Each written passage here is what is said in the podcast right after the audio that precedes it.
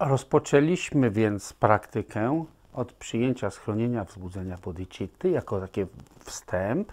Dalej krótką medytację guru yogi, kiedy modlimy się do lamy nad głową, następnie on spływa do naszego serca i spoczywa w naszym sercu.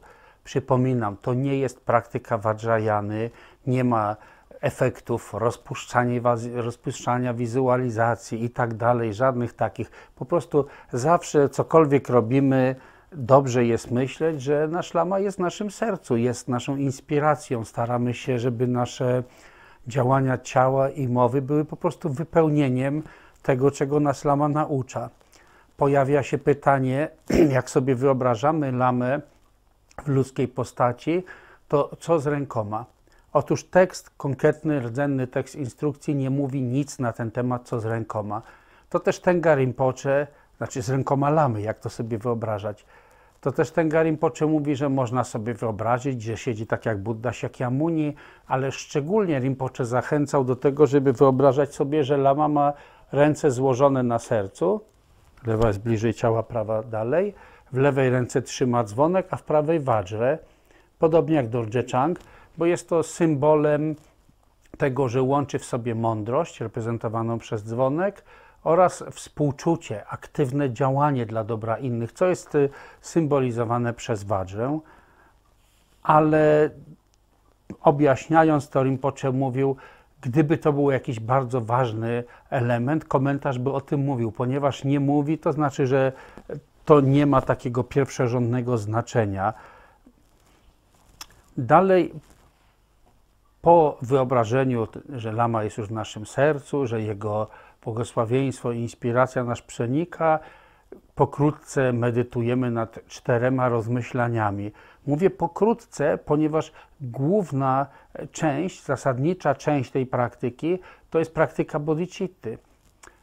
To, żeby te cztery rozmyślania naprawdę zagnieździły w naszym sercu, tak żebyśmy w codziennym życiu, w różnych sytuacjach po prostu wiedzieli, a faktycznie tak jest.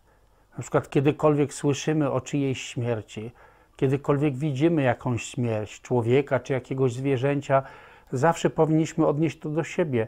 Ach, ja także nie wiem, kiedy umrę. Ktoś zginie w wypadku, ktoś umrze z, jakiejś z, jakiejś, z powodu jakiejś choroby, a umierają ludzie nie tylko na koronawirusa, ale również z innych przyczyn. Zawsze można pomyśleć, aha, przecież mnie może też to spotkać. To dotyczy tak samo nauk o karmie, o tym, że samsara jest pełna wad i jest niesatysfakcjonująca, jest pełna cierpienia. Kiedykolwiek widzimy jakieś sytuacje, powinniśmy widzieć, faktycznie jest tak, jak Buddha tego nauczał. Całe życie jest jakby, można powiedzieć, tylko potwierdzeniem tych nauk, albo wręcz przeciwnie. Buddha nie nauczał nic takiego teoretycznego oderwania od oderwanego od życia. Buddha nauczał po prostu o tym, jak faktycznie rzeczy się mają, jakie jest, jakim jest nasze życie jest nietrwałe, jest przemijające, jest e, pełne braku satysfakcji, jest pełne cierpienia, jest działania, przynoszą skutki. To wszystko są po prostu fakty. Więc e, niemniej jest tak, że te rozmyślania są tutaj tylko na początku sesji medytacyjnej. Gdybyśmy je za bardzo rozwlekli, ktoś będzie siedział, nie wiem, pół godziny, godzinę, myślał o czterech rozmyślaniach, to gdyby przyszedł czas dalej medytować nad bodhicittą, to po prostu będzie znużony, zmęczony, będzie myślał, kiedy w końcu ta sesja się skończy i nie zostanie czasu na główną praktykę. Więc trzeba zachować takie zdrowe, rozsądne proporcje, dlatego mówię pokrótce cztery rozmyślania na początku sesji, później zasadnicza praktyka, czyli rozwijanie bodhicitty. I ta zasadnicza praktyka, w tym punkcie ukazane są instrukcje o tym, jak praktykować bodhicittę w czasie sesji medytacyjnych. Ma to dwie podczęści. Najpierw jest medytacja na bodhicittę ostateczną i później jest rozwijanie bodhicitty względnej. Co to znaczy bodhicitta ostateczna?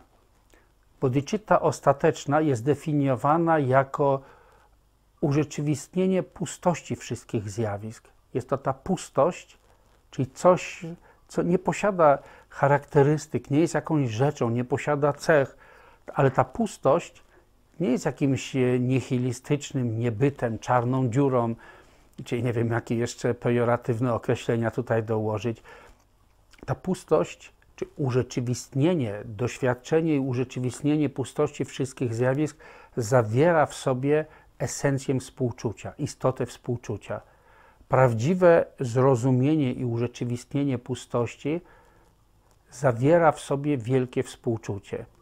Ja to już powtarzałem przy okazji innych wykładów, ale powtórzę jeszcze raz, bo te słowa jak echo ciągle mam w umyśle, jak ten, kiedy ten Rinpoche mówił, że jeśli myślisz, że urzeczywistniłeś pustkę, czy doświadczyłeś pustki, pustka, pustość, używam tych słów zamiennie, kiedy ktoś myśli, że e, doświadczył pustki, a nie towarzyszyło temu takie przemożne współczucie, to znaczy, że była to jedynie pustka stworzona intelektualnie. Ale jeśli chodzi o praktykę bodhicitty, to istnieje ta ostateczna bodhicitta, urzeczywistnienie pustości nieoddzielne od współczucia i istnieje względna bodhicitta. Są to komentarze, które bardzo szczegółowo analizują zależność między tymi dwoma, ale w takim uproszczeniu, które jest absolutnie wystarczające dla nas, jako tych, którzy są po prostu na początku ścieżki bodhisattwy, no można zrozumieć, że ta, tak rozumieć to, że ta względna bodhicitta to jest po prostu pragnienie osiągnięcia tej ostatecznej bodhicitty dla dobra wszystkich czujących istot. I zazwyczaj jest tak, że w medytacjach takich jak na przykład w tradycji Mahamudry, czy w wielu praktykach e, z tradycji Vajrayany, w których nacisk położony jest na urzeczywistnienie ostatecznej natury umysłu.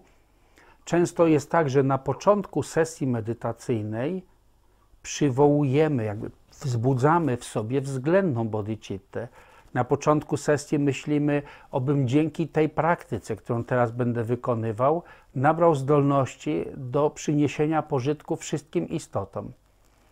Ale ponieważ tutaj jest to główny nacisk położony na praktykę względnej bodhicitty, to, jest, to są przede wszystkim nauki właśnie dla takich jak my, którzy dopiero raczkują na ścieżce bodhisattwy, uczą się jak stać się, jak zostać bodhisatwą.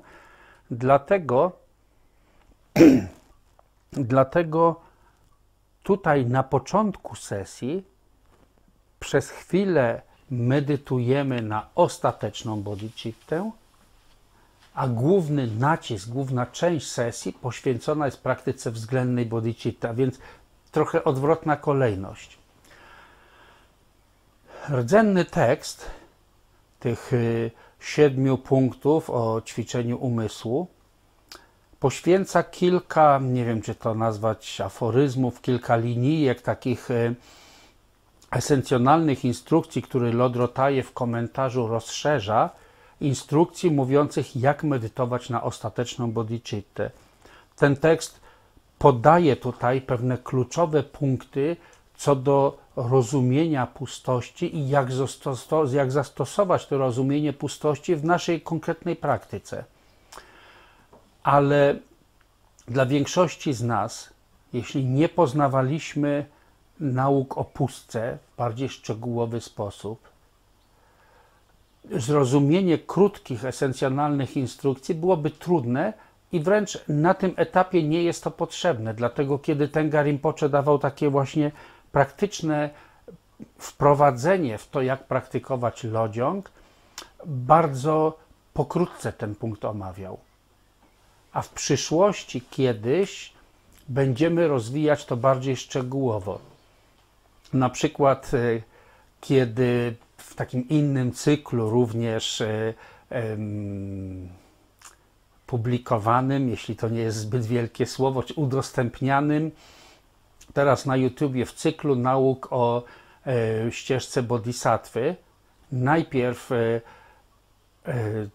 będę przedstawiać w dwóch, praktycznie może w trzech spotkaniach e, nauki mówiące o tym, jak rozwijać bodhicittę aspiracji, czyli praktycznie rzecz biorąc lodziąg, ale w innym ujęciu. Nie siedem, nie siedem punktów o ćwiczeniu umysłu, inne podejście do tego, ale potem będzie mowa o bodhicitcie zastosowania, czyli o tym, jak bodhisattva wprowadza tę dobrą motywację w czyn poprzez praktykę sześciu paramit. Jak dojdziemy do ostatniej spośród nich, do paramity mądrości, paramity pradżni, wtedy będzie czas, kiedy dokładniej zajmiemy się analizą pustki. Ba, wiem, że kręcę bicz na siebie, bo jak już coś powiem, e, to zobowiązuję się niejako do zrobienia tego. Ja przewiduję, że kiedy skończy się ten cykl, o ile dożyję, bo nietrwałość każdego z nas może dotknąć, kiedy skończy się ten cykl nauk o ścieżce bodhisattwy, czyli również o sześciu paramitach, to myślę, że jako dalsze rozwinięcie tego chciałbym przeprowadzić szczegółowe nauki wyjaśniające sutrę serca, czyli sutrę prażnia paramity. Nauki o pustce będą tam wtedy w miarę szeroko i rozlegle, przy czym ta sutra to nie jest teoria, to jest przede wszystkim sutra ukazująca, jak praktykować prażnię, jak praktykować zrozumienie pustości zjawisk. Więc tamte wyjaśnienia sprawią, że to, co dotyczy rozdziału o ostatecznej bodhicitcie w Lodziągu, wtedy stanie się, mam nadzieję, że chociaż trochę bardziej jasne. Teraz, żeby nie komplikować, Rinpoche mówił bardzo prosto. Nie urzeczywistnimy natury umysłu, kiedy mamy bardzo rozbiegany umysł. Rozbiegany umysł to rozproszenie, które polega na tym, że co chwilę nas, nasz umysł biegnie porwany wrażeniami zmysłów. Coś się poruszy. Nawet teraz, kiedy ja prowadzę ten wykład, na przykład zdarzało się, coś się poruszyło z prawej strony, mój umysł natychmiast tam, biegnie w tamtą stronę. Co się tam poruszyło? Pojawia się jakiś dźwięk, na przykład za oknem, gdyby coś stuknęło, umysł natychmiast, o, co to? Pojawi się jakiś zapach, co to? To są właśnie przykłady pokazujące, jak nasz umysł ciągle biega za wrażeniami zmysłów. A jak te wrażenia zmysłów się zmieniają, to umysł jest rozproszony co chwilę o tym, o tym, o tym, o tym. Pojawia się taki nawyk, że nawet jeśli osadzimy ciało w takim miejscu, że nie ma zbyt wielu wrażeń zmysłowych, wszystko jest nieruchomo, niewiele dźwięków nowych, zapachów, to siłą tego nawyku umysł i tak sobie będzie wymyślać, przypominać, kombinować, co mogłoby się zdarzyć w przyszłości, gdyby się i tak dalej. To rozproszenie będzie w nas i trudno wtedy mówić o rozwinięciu jakichkolwiek pozytywnych właściwości, a w szczególności mądrości rozumiejącej pustość. Dlatego warunkiem tego, żebyśmy mogli osiągnąć wgląd, w którym będziemy widzieć prawdziwą naturę zjawisk, a nie będziemy tylko omamieni tym, jak one nam się pozornie przedstawiają, jak się przedstawiają subiekt, naszemu subiektywnemu doświadczeniu i nie będziemy omamieni emocjami, które się wiążą z tym, dopiero wtedy będzie możliwy prawdziwy wgląd, widzenie to, czego wcześniej nie widzieliśmy. Wgląd, czyli po tybetańsku lak tong, skrót od lagger tongwa. Tongwa, czyli widzieć, a lak coś takiego specjalnego, w taki specjalny sposób, którego wcześniej nie znaliśmy. Zanim to się pojawi, a co w tej chwili mogłoby być co najwyżej przedmiotem naszych teoretycznych rozważań, zanim to się pojawi, musimy nauczyć się uspokajać umysł. Osadzić go, wyciszyć, co po tybetańsku nazywa się shinne. Shi znaczy uspokoić, ne spoczywać w jednym miejscu. Dlatego z punktu widzenia nie teoretycznych rozważań o ostatecznej naturze zjawisk, tylko z punktu widzenia doświadczenia, najpierw potrzebujemy, potrzebujemy po prostu uspokoić i wyciszyć nasz umysł. Istnieje wiele sposobów, wiele metod, wiele technik praktykowania wyciszenia. Jedną z tych y, często stosowanych w tradycji buddyjskiej jest skupienie się na odczuciu tego, jak powietrze przepływa przez y, nasze nozdrza to delikatne uczucie powietrza wchodzącego i wychodzącego. Istnieją tutaj różne sposoby, między innymi istnieje liczenie oddechów. Tylko pamiętajmy, że jeśli praktykujemy liczenie oddechów, to to liczenie ma być jedynie taką praktyczną pomocą, żeby się nie rozproszyć, czymś, co pomaga nam skupić uwagę na nosie, a tym delikatnym odczuciu, jak powietrze przepływa przez nozdrza.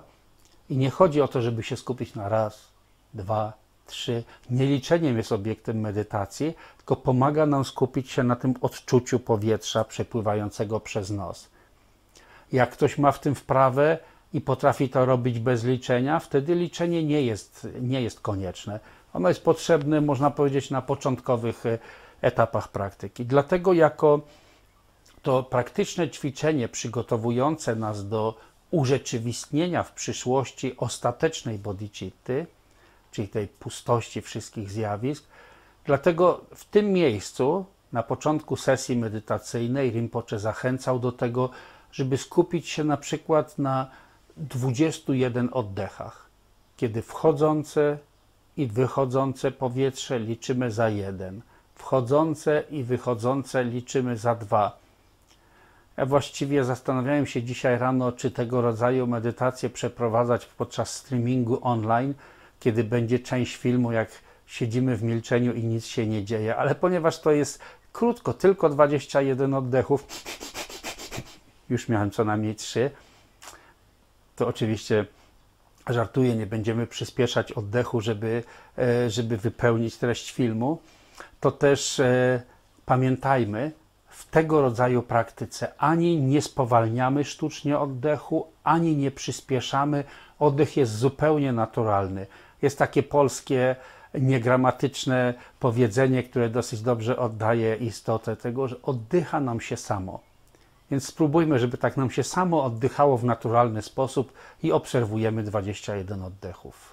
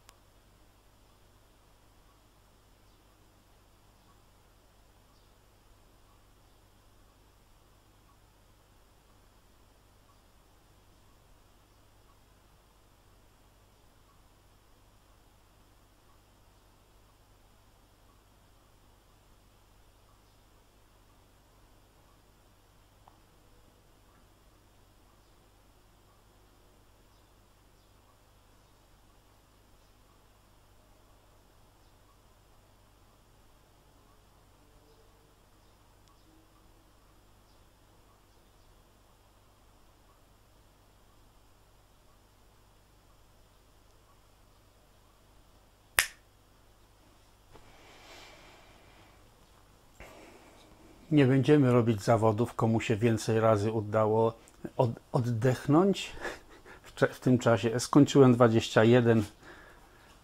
Przechodzimy dalej. Dalej to są nauki mówiące o względnej bodhicitcie, względnej czy relatywnej bodhicitcie. I to jest główny punkt, na którym się skupiamy zarówno teraz podczas tego weekendu, jak i mam nadzieję potem, naszej, w naszej praktyce, która będzie potem kontynuowana. Względna bodhicitta nauki Lodrotaje przedstawia znowu jako najpierw przygotowanie, to co jest przygotowaniem do praktyki względnej bodhicitty. Pokrótce jest to ćwiczenie się w miłującej dobroci i współczuciu ponieważ można powiedzieć, że miłująca dobroć i współczucie są podstawą bodhicitty. bez tych dwóch postaw, postaw umysłu nie ma bodhicitty. Co to jest miłująca dobroć? Miłująca dobroć w sanskrycie maitri, takie krótkie słowo maitri, a po tybetańsku dżampa, dżampa.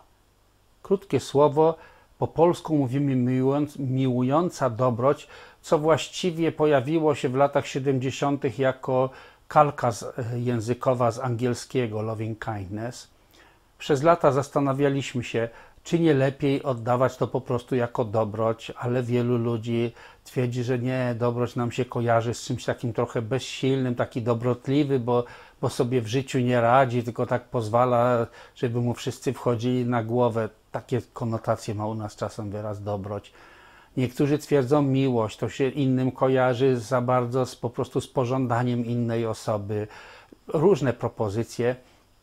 Jakoś nie znaleźliśmy lepszej alternatywy. Maitri,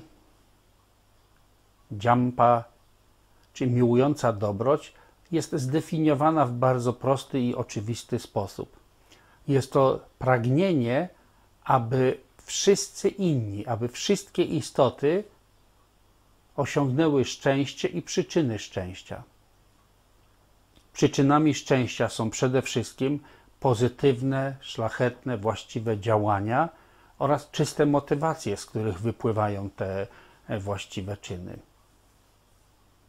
A więc życzymy, żeby wszystkie istoty doświadczały zarówno skutków w postaci szczęścia również doczesnego, już teraz, szczęścia i radości, w szczególności tego ostatecznego, najwyższego szczęścia, stanu Buddy, ale żeby też stwarzały przyczyny tego, czyli aby rozwinęły zdolność do pozytywnych, wykonywania pozytywnych działań, aby rozwinęły czyste intencje, czyste motywacje.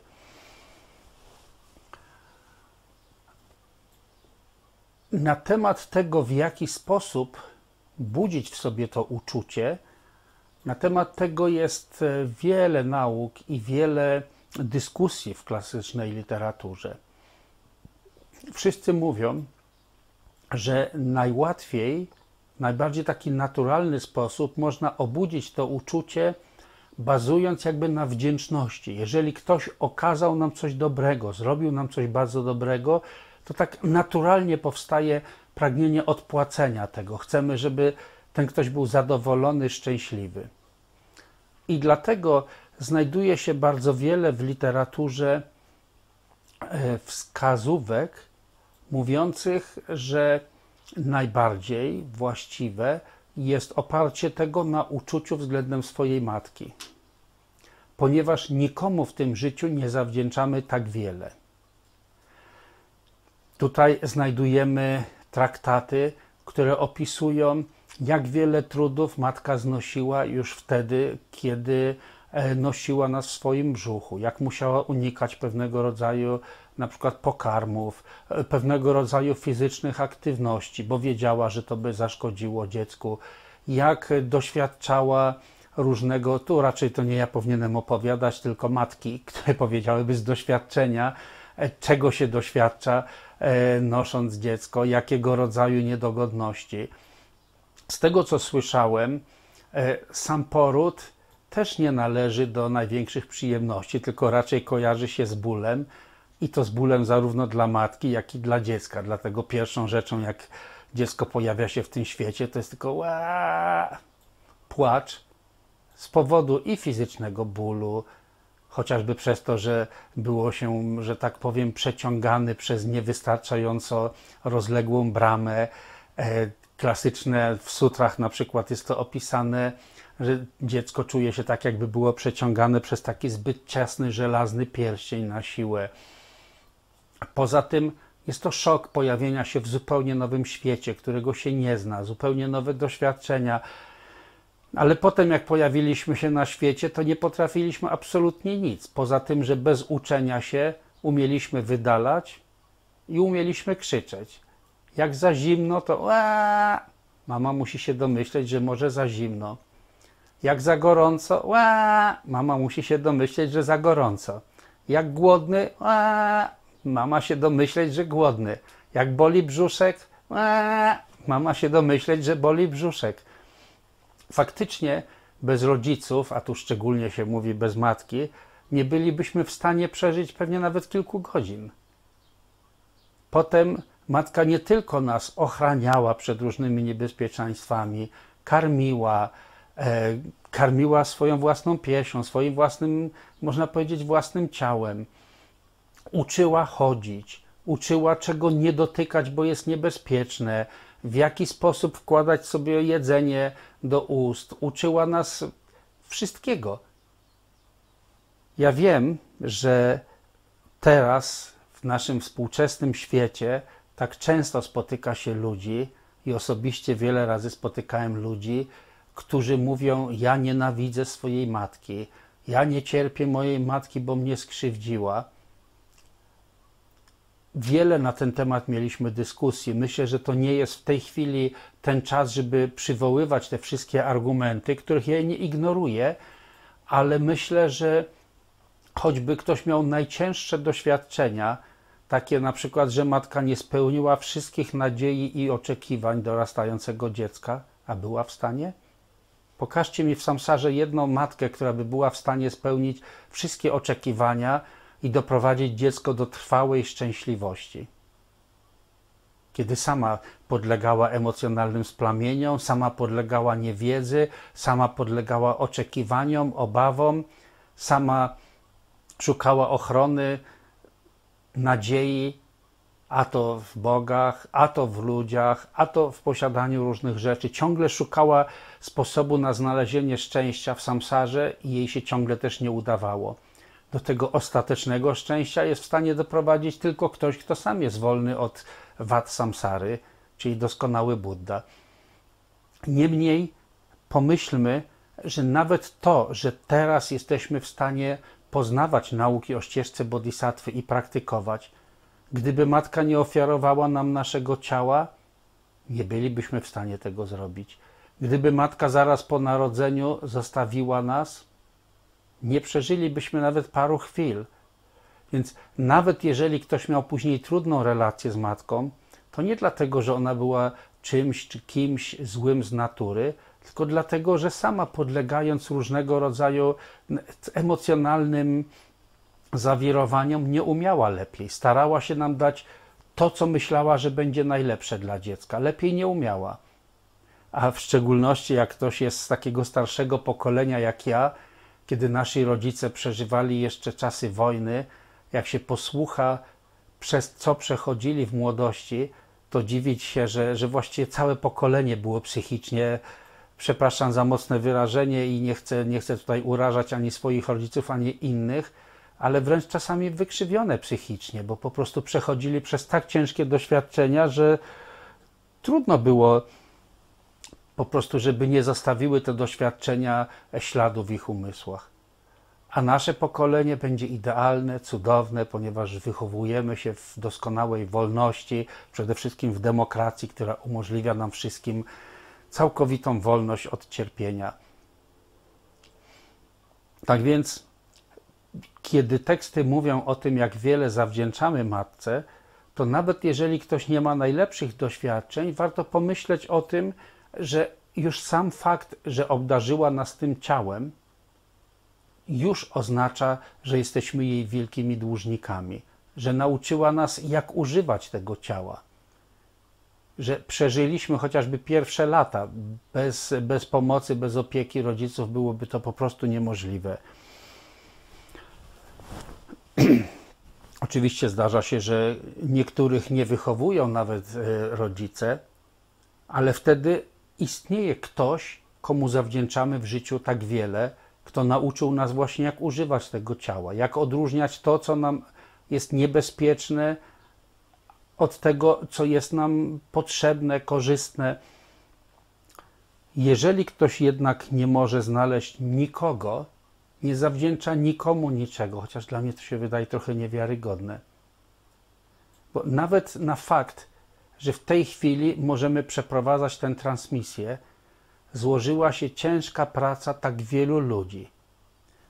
Na przykład kamera, do której mówię, żeby mogła się tutaj znaleźć, ktoś ją przywiózł, jakiś kurier, ktoś musiał zapakować, ktoś musiał to wyprodukować, ktoś musiał to wymyśleć, ktoś, ile ludzi się złożyło na to, że teraz jest prąd, dzięki któremu ta kamera działa. Ilu ludzi pracuje na to, żeby ten prąd został wytworzony, żeby stworzyć całą sieć energetyczną, tak że ten prąd jest tutaj dostarczony.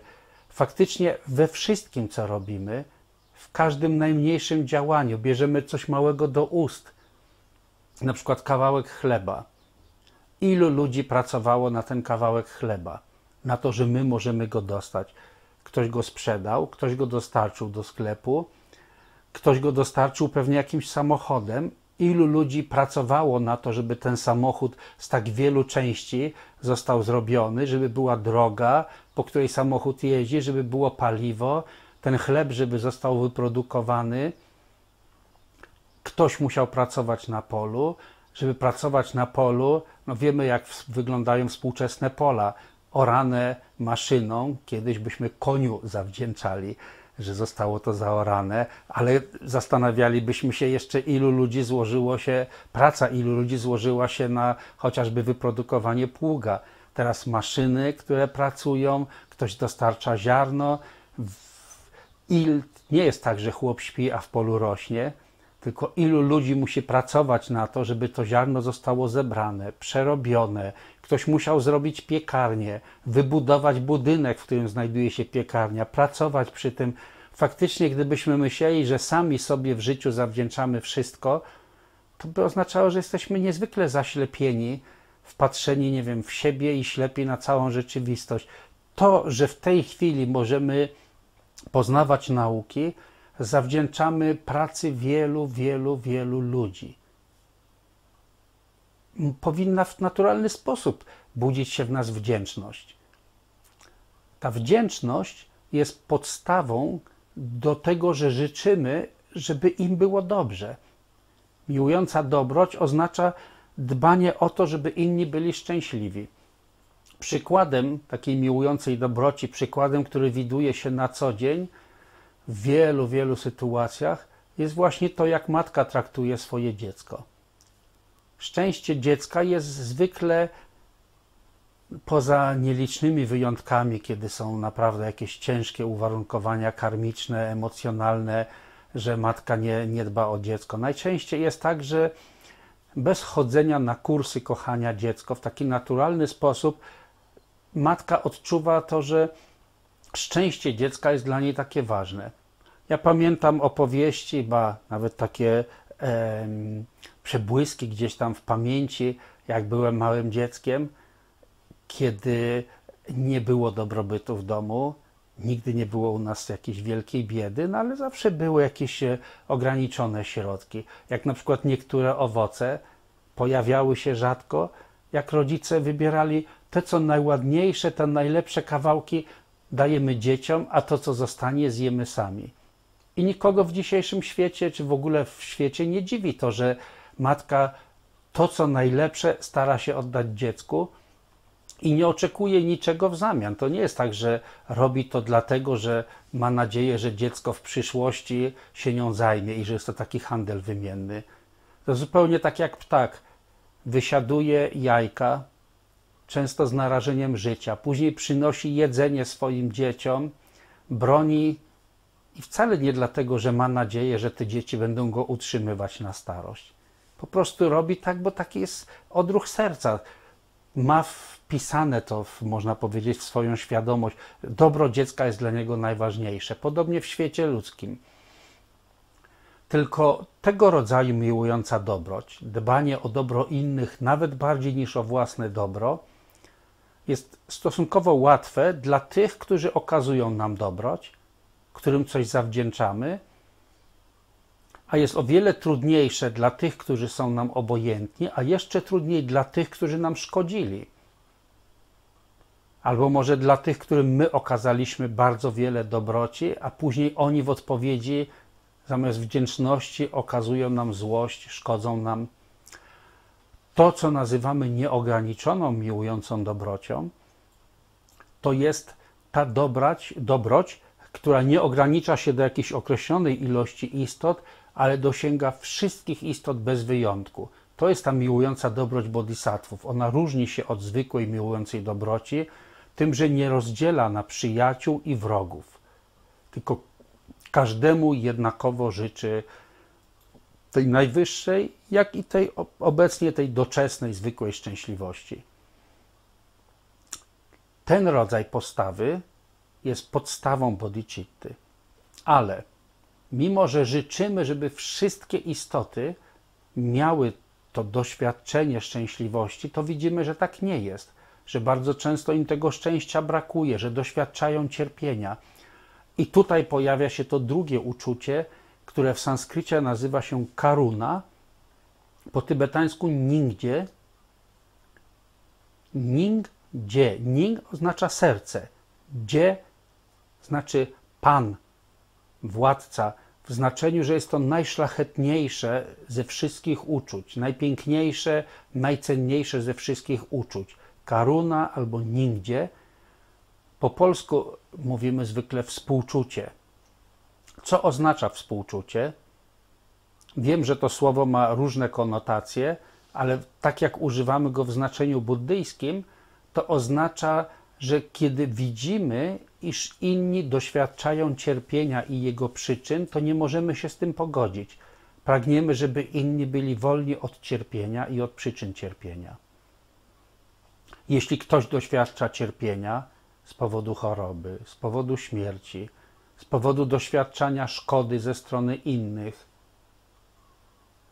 to dla nas jest to nie do zaakceptowania. Życzymy, żeby za wszelką cenę uwolnić go od cierpienia, ale też od przyczyn cierpienia.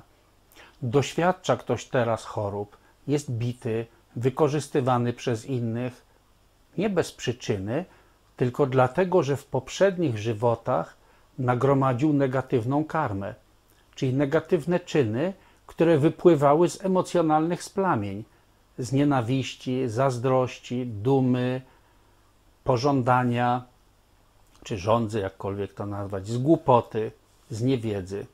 A więc życzymy, żeby inni byli wolni od cierpienia, ale też od przyczyn cierpienia. Kiedy teraz widzimy kogoś, kto gromadzi negatywną karmę, zabijając, krzywdząc innych, popełniając negatywne rzeczy, jesteśmy świadomi, ach, ten ktoś zbiera przyczyny wielkiego cierpienia w przyszłości. Co mogę zrobić, żeby ten ktoś przestał popełniać negatywne czyny, aby przestał zasiewać przyczyny przyszłego cierpienia?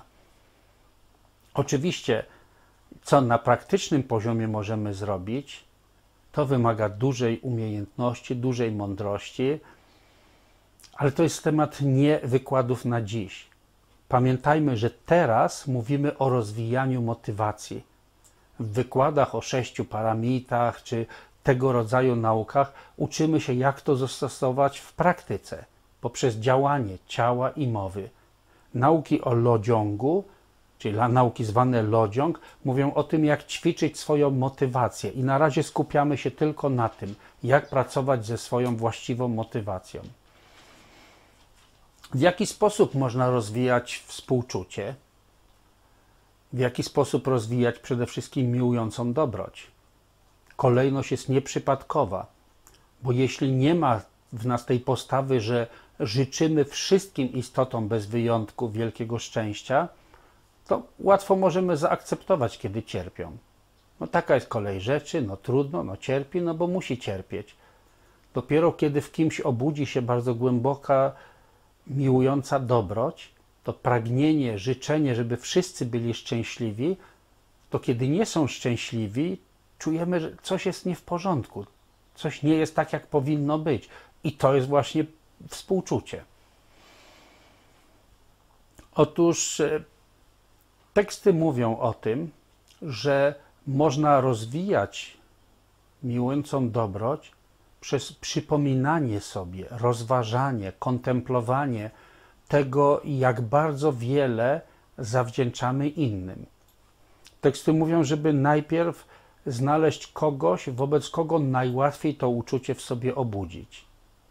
Więc w klasycznych tekstach znajdziemy przeważnie przykład matki, ale jeżeli dla kogoś nie jest to takie oczywiste i proste, z powodu no, bardzo specyficznych uwarunkowań w tym życiu, to nie musi być koniecznie matka. Jest to ktoś, komu wiele zawdzięczamy. Jak ktoś myśli, że nikomu nic nie zawdzięcza i nie spotkał żadnej dobroci ze strony innych, to znaczy, że powinien jeszcze raz przeanalizować, czy jest tak, że znajduje się teraz sam w lesie, nie mając na sobie nawet kawałka ubrania, które bym zawdzięczał pracy innych. Umiem sobie w tym lesie poradzić, bo znam różne rośliny i nie zawdzięczam tego żadnym nauczycielom, którzy mnie począwszy od przedszkola czy szkoły uczyli, jak sobie radzić w przyrodzie, jak rozpoznawać rośliny na przykład trujące i nietrujące. Jeśli ktoś naprawdę nie jest w takiej sytuacji, że samodzielnie sam się wychował, tylko jednak żyje w społeczeństwie, w którym wszystko jest współzależnie uwarunkowane, ktoś powinien dobrze to przemyśleć i zrozumieć, że właściwie wszystko, co jest przyjemne, wygodne, pomocne dla nas, wszystko zawdzięczamy pracy tak wielu ludzi. I jeśli naprawdę to dobrze przemyślimy, bez powodu, bez, przepraszam, bez problemu, zabawne przejęzyczenie, bez problemu obudzi w nas się takie uczucie wdzięczności. Faktycznie, bez innych ludzi nic, nic dobrego by mnie w życiu nie spotkało. Nawet chwila przyjemności, chociażby ze zjedzenia czegokolwiek smacznego, bez pracy innych niemożliwe. Tak wiele zawdzięczam innym. A jeśli żadne inne argumenty nie trafiają, a ktoś ma jakiś rodzaj zaufania do nauki Buddy, wówczas wystarczy myśleć w ten sposób. Buddha nauczał, że każda czująca istota w swojej prawdziwej naturze jest Buddą. Każdy ma w sobie ten potencjał stanu Buddy. To znaczy, z natury rzeczy każdy powinien być w tej najwyższej szczęśliwości, wolny od wszelkiego cierpienia. I życzę każdemu, żeby to urzeczywistnił. Jak chcemy być egoistami i myślimy tylko o własnym szczęściu, to przypomnijmy sobie słowa Dalaj Lamy, który mówi: Jak chcemy być egoistami, myślimy o własnym szczęściu, to bądźmy przynajmniej inteligentnymi egoistami i zrozummy, że najlepszym sposobem na osiągnięcie własnego szczęścia jest praca dla dobra innych. Że jak jesteśmy otoczeni szczęśliwymi ludźmi, to i nam żyje się lepiej. Bo ci, którzy na przykład nienawidzą innych, ci, którzy krzywdzą innych, to tak naprawdę dlatego, że w środku są bardzo nieszczęśliwi. I z powodu po prostu swojego takiego głęboko emocjonalnego stanu, pełnego negatywnych emocji, myślą, że uwolnią się od poczucia niezadowolenia i nieszczęścia, jak będą zwalczać innych, krzywdzić innych, ale to jest oczywiście no, wielka, wielka niewiedza i tylko stale powiększają swoje nieszczęścia. Więc miłującą dobroć obudzimy przez myślenie o tym, jak wiele zawdzięczamy innym. Wyobrażamy sobie tego kogoś przed nami lub tych ludzi i tak dalece staramy sobie analizować to, przypominać, rozważać, jak wiele im zawdzięczamy, aż obudzi się w nas takie prawdziwe uczucie, nie tylko takie intelektualne rozmyślanie, tylko takie prawdziwe uczucie. Chciałbym, żebyś był szczęśliwy. Wyobrażamy sobie taką osobę, czy takie osoby, wobec których najłatwiej to uczucie rozwinąć. I przez jakiś czas, to może być ileś dni, tygodni, miesięcy, myślimy tylko, oby oni wszyscy byli szczęśliwi i mieli przyczyny szczęścia i tak wiele razy wzbudzamy to w sobie, aż stanie się to takim pozytywnym przyzwyczajeniem. Tutaj praktyka polega właśnie na przyzwyczajeniu umysłu do tego, aby wszystkie istoty były szczęśliwe i miały przyczyny szczęścia. Tylko, że trik, taki techniczny sposób polega na tym, że najpierw myślimy o tych, wobec kogo najłatwiej takie uczucie rozwinąć. Dopiero kiedy stanie się to takim prawdziwym przeżyciem, prawdziwym uczuciem płynącym z serca, wtedy z biegiem czasu rozszerzamy tę medytację na takich, którzy nam, nam są bardziej obojętni. nie budzą ani dobrych, ani złych uczuć w nas i na nich staramy się rozwinąć to uczucie miłującej dobroci, czyli takie prawdziwe szczęście. Jak bardzo chciałbym, żebyś był, łamane przez była, szczęśliwy, szczęśliwa. I dopiero kiedy to się stanie takim bardziej żywym doświadczeniem, wtedy stopniowo przywołujemy w medytacji takich, którzy nas trochę irytują, z którymi nam trudno wytrzymać. I życzymy wobec nich szczęścia, aż w końcu stopniowo przechodzimy także na zajadłych wrogów, którzy nam bardzo źle życzą, okazali nam w życiu coś e, negatywnego, wyrządzili może jakąś szkodę. Jak nie nam, to naszym babciom, naszym wnuczkom, naszym komuś. Zawsze mamy kogoś takiego, kogo, kogo mało akceptujemy, dlatego że mamy takie doświadczenia. To jest zwykle w życiu każdego człowieka, da się znaleźć kogoś, kogo trudno tolerować. Praktyka bodhisattwy polega wtedy na tym, że nawet tej osobie mentalnie wysyłamy takie dobre życzenia. Jak stanie się to bardzo takim żywym doświadczeniem, rozwijamy dalej medytację poprzez rozwijanie współczucia. To współczucie idzie dopiero w krok za miłującą dobrocią. Jest jakby można powiedzieć następnym etapem. I tutaj wyobrażamy sobie znowu tę osobę, której bardzo wiele zawdzięczamy. Co by było, gdyby ten ktoś doświadczał na przykład teraz wielkiego cierpienia, na przykład wpadł do jakiegoś gorącego miejsca, nie wiem, kotła z rozgrzaną bardzo mocno wodą, albo do jakiegoś bardzo brudnego miejsca, albo przebywał przez jakiś czas na wielkim mrozie. Nie bójcie się, to nie jest żaden rodzaj czarnej magii. Przez tego rodzaju wyobrażenie nie zaszkodzimy komuś. To jest jedynie takie ćwiczenie umysłu, lo ćwiczenie swojego myślenia, tak żeby obudzić w sobie gotowość do pomagania innym, kiedy byliby w potrzebie. Na przykład, gdybyśmy jakieś ukochana, ukochaną dla nas osobę. Na przykład matka zobaczyłaby swoje dziecko, że wpadła do dołu z odchodami. Tu akurat odwołuje się, słyszałem, że gdzieś, e, gdzieś w rodzinie takie doświadczenie, ja byłem na tyle mały, że, że nic z tego nie pamiętam, ale słyszałem, że ktoś z, e, z bliskich w rodzinie wpadł do takiego dołu. Czy matka się chociaż przez chwilę zastanawiała, że jeśli będę go stamtąd ratować, to ubrudzę sobie rękę, ależ w ogóle bez myślenia, natychmiast, nie, nie patrząc na to, na co siebie narazi, rzuca się, żeby ratować dziecko. Podobnie wyobrażam sobie, chociaż może powiecie, że to zbyt drastyczne, ale gdyby dziecko wpadło na przykład do takiego kotła z gorącą wodą, czy matka by się chociaż przez chwilę zastanawiała, oj, bo oparzę swoją rękę, natychmiast włożyłaby rękę, narażając siebie na cierpienie, po to, żeby uratować to dziecko. A tak wiele, niepoliczalnie wiele istot, którym w przeszłości zawdzięczamy tak wiele, w przeszłości były naszymi matkami, dawały nam ciało, ochraniały nas, karmiły nas i tak dalej. Tak wiele z naszych poprzednich matek cierpi teraz w nie, niewyobrażalnie większy sposób, doświadczając cierpienia w gorących piekłach, w lodowatych piekłach. A my tak spokojnie cierpimy, no bo nie widzimy tego bezpośrednio naszymi oczami. No to tak, no są piekła, ale mnie to tak bardzo nie dotyczy.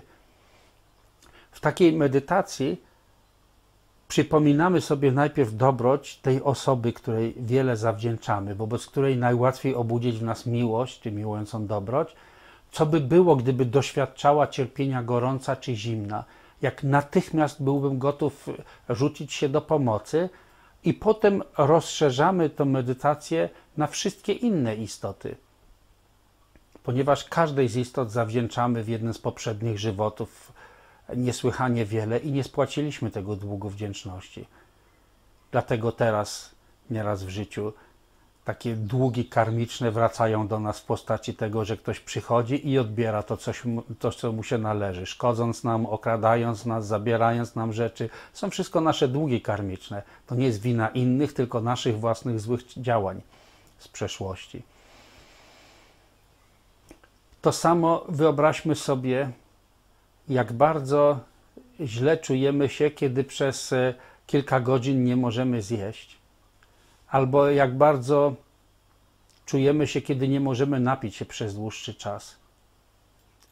Przy czym nawet jak ktoś świadomie podejmuje się głodówki, to tak czy inaczej, nawet jeśli doświadcza jakiegoś rodzaju kłopotów, to ma cały czas myśli to dobrze, ale ta głodówka się skończy, później będę jeść i będzie mi lepiej, będę zdrowszy, chudszy i, i wszystko będzie wspaniale tak niesłychana, niepoliczalna ilość istot doświadcza teraz głodu i pragnienia w świecie głodnych duchów, nie mając nadziei, ta głodówka się skończy, robię to tylko z mojej własnej woli.